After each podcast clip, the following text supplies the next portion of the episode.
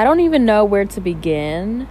Um, I was fucking sick and tired of living the life I was living. In June of 2019, I was 250 pounds. Um, I just turned 19 in May of 2019, and now it is July of 2020, and I am 173 at the moment.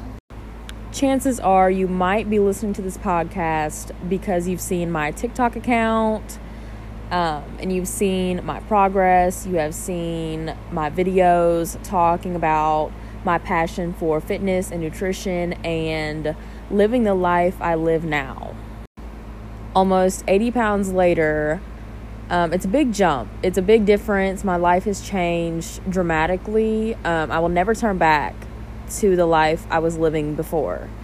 You might just think about the weight loss when you hear about my progress or when you see my progress photos, but there's so much more that goes into being self disciplined in the gym, being self disciplined in the kitchen, and I just want to share with others my experience on my journey, my lifelong journey, because my journey does not stop here.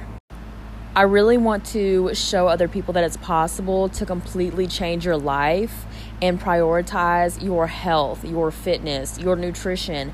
And it's so much more than that at base level.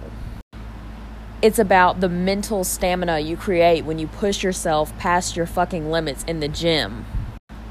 It's about finding out what you're made of, finding out what you are capable of. With all of that being said, this podcast account will be my journey through and through coming straight from my heart. Because what comes from the heart, I truly believe, reaches the heart.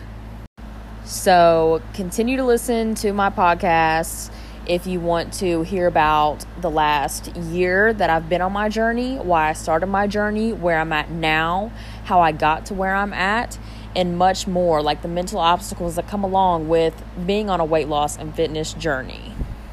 So buckle up and get ready for the fucking ride.